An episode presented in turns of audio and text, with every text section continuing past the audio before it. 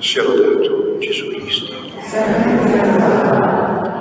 L'assunzione di Maria al cielo è un fatto, un fatto denso di messaggi. Vorrei sottolineare un particolare messaggio che oggi mi sembra veramente urgente e attuale. Partiamo da un fatto che costituisce il motivo della festa di oggi, cioè Maria è entrata nel cielo con il suo corpo, nel quale si è riversato tutto lo splendore della sua anima piena di bellezza, perché piena di Dio. Che significa questo fatto per noi? Quale messaggio e quale impegno ci consegna?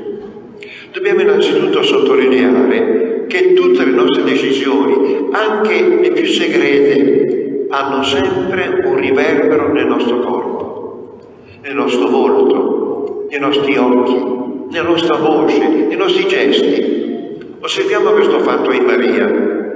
A Nazareth Maria accoglie il saluto dell'angelo, nell'obbedienza silenziosa del cuore, ma la sua voce, la voce del suo corpo, esprime il sì che la impegna davanti a Dio.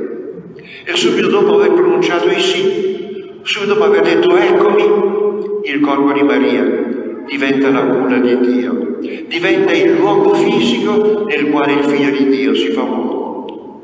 Maria poi si mette in viaggio per andare a vivere l'umiltà nel servizio nella casa di Elisabetta. Certamente la decisione scatta nel cuore di Maria, ma è il corpo che dà visibilità e concretezza alla carità di Maria nella casa di Elisabetta. E ancora una volta la voce di Maria, la voce del suo corpo, canta la gioia intima della sua anima e diventa il Magnificat. E passano i mesi e nel corpo di Maria si forma il bambino nel più grande prodigio. Si sviluppa il figlio della promessa, il figlio destinato a salvare l'umanità dal veleno del peccato. Da questa umanità ci siamo anche noi. E Maria dà la sua carne al figlio di Dio e il suo sangue materno diventa il sangue che un giorno sarà versato per lavare il mondo dall'infezione del peccato. Nessuno può negare che il corpo di Maria è profondamente coinvolto nella grande opera della redenzione. È un fatto innegabile. E quando l'imperatore Augusto decide il censimento della popolazione dell'immenso impero, Maria si mette in viaggio da Nazareth verso Betlemme cammina con il suo corpo e soprattutto cammina con la divina presenza che si nasconde nel suo grembo giovanile. E a Betlemme Maria dà alla luce Gesù e lo stringe al petto con la sua fede adorante, ma anche con il calore del suo corpo di mamma. E Maria nutre Gesù, vivendo quel singolare legame di vita che unisce il figlio alla mamma e la mamma al figlio.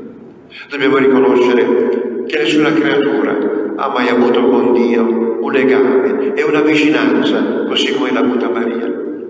Maria infatti è l'unica creatura al mondo che stringendo al petto il suo figlio poteva dirgli Dio mio. Ed è l'unica creatura al mondo che inginocchiandosi davanti al figlio dell'Altissimo poteva e può dirgli figlio mio.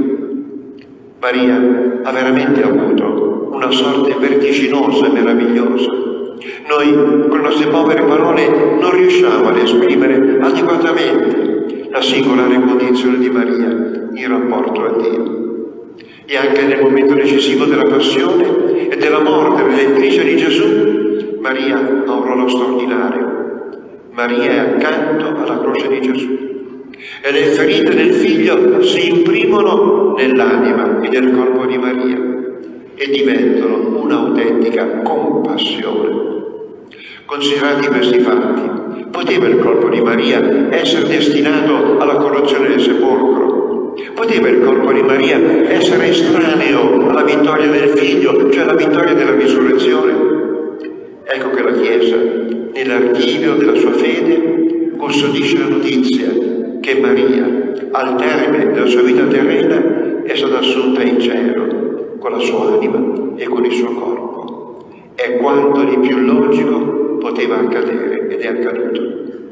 Sia benedetto Dio per questa meravigliosa e coerente storia di amore. Ma il messaggio dell'assunzione di Maria non finisce qui. Ci ricorda che anche il nostro corpo è destinato al trionfo della risurrezione. Anche il nostro corpo è chiamato ad essere visibilità luminosa della vita divina che è già dentro di noi.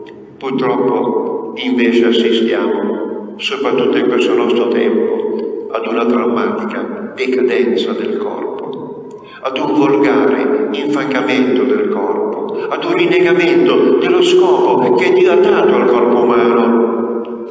È lo spettacolo avvilente che è davanti agli occhi di tutti. La festa di oggi, festa della glorificazione del corpo di Maria, ci scuota e ci impegni a un recupero della dignità del corpo umano. Scatti in noi, in ciascuno di noi, un forte desiderio di ridare dignità al corpo umano, seguendo l'esempio dei santi. Massimiliano Colbe, che abbiamo ricordato ieri, lo ricorderemo anche domani, ha fatto del suo corpo un'offerta eroica di amore nella cupa cornice di un campo di concentramento ad Auschwitz. Maria Teresa di Calcutta ha fatto del suo corpo una instancabile seminazione di amore in mezzo all'indifferenza del nostro tempo. Era solita dire, voi non potete immaginare quanto bene si possa fare anche soltanto con un sorriso. Quando sorridiamo è la bontà di Dio che affiora sul nostro volto ed è vero. Ed è vero in ogni gesto del nostro corpo. Pensate a San Francesco, cosa ha fatto anche lui del suo corpo? Un grande messaggio di amore, un dono, un canto di letizia che partiva dal cuore e coinvolgeva anche il corpo. L'esempio dei santi e soprattutto l'esempio di Maria assunta in cielo contagia il nostro corpo e lo renda sempre visibilità del grande mistero divino che abita nella nostra. Dio è dentro di noi, non nascondiamolo. La presenza di Dio brilli nei nostri occhi, nei nostri volti e nei nostri gesti. È il più bel regalo che possiamo farci nell'attesa del paradiso, dove Maria ci ha preceduto con l'anima e con il corpo illuminati da questa fede, da questa certezza di fede, diventa bella, consolante ed emozionante poter cantare oggi al cielo, al cielo, al cielo. Andrò a vederlo un dì, mia gioia e mio amore. Se lodato Gesù Cristo.